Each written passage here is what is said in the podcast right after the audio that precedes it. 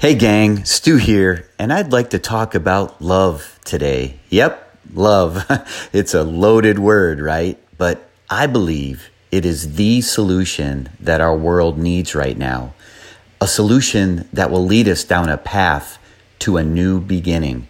So let me ask you are you inspired to just love people? And if so, where does this love come from? No matter what you believe, who you believe in and trust, or how you decide what's wrong and right, there is one historical fact that is undeniable. People like Martin Luther King Jr. and Jesus showed the world how to love. And here's the good news the love that they showed lives inside each of us. Love can conquer the anger, the hatred, and the cruelty that has been rearing its ugly head for thousands of years and is still prevalent in our world today. Love is the solution. And here's more good news you can make a difference. You can love.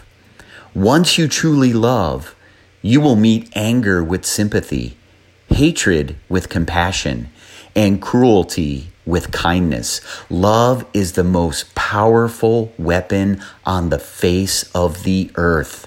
Don't miss this, Rogers. This is your wake up call to love in ways far beyond what you think is possible, to be the expression of unselfish, loyal, and benevolent concern for the good of another human being, just like the fatherly concern of God for humankind. Are you willing to create a new beginning for yourself and others by allowing love to flow to you and through you? Of course, you want to say yes, but isn't it true that sometimes loving people can just be plain hard? After all, how many people have been terribly abused and hurt in the name of love. An extremely high standard has been set for us. Love your enemies and pray for those who persecute you.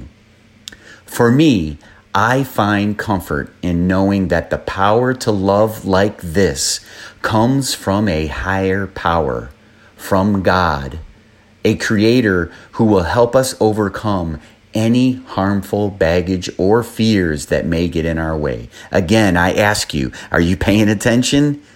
Love is the solution, and the path towards a new beginning starts within you.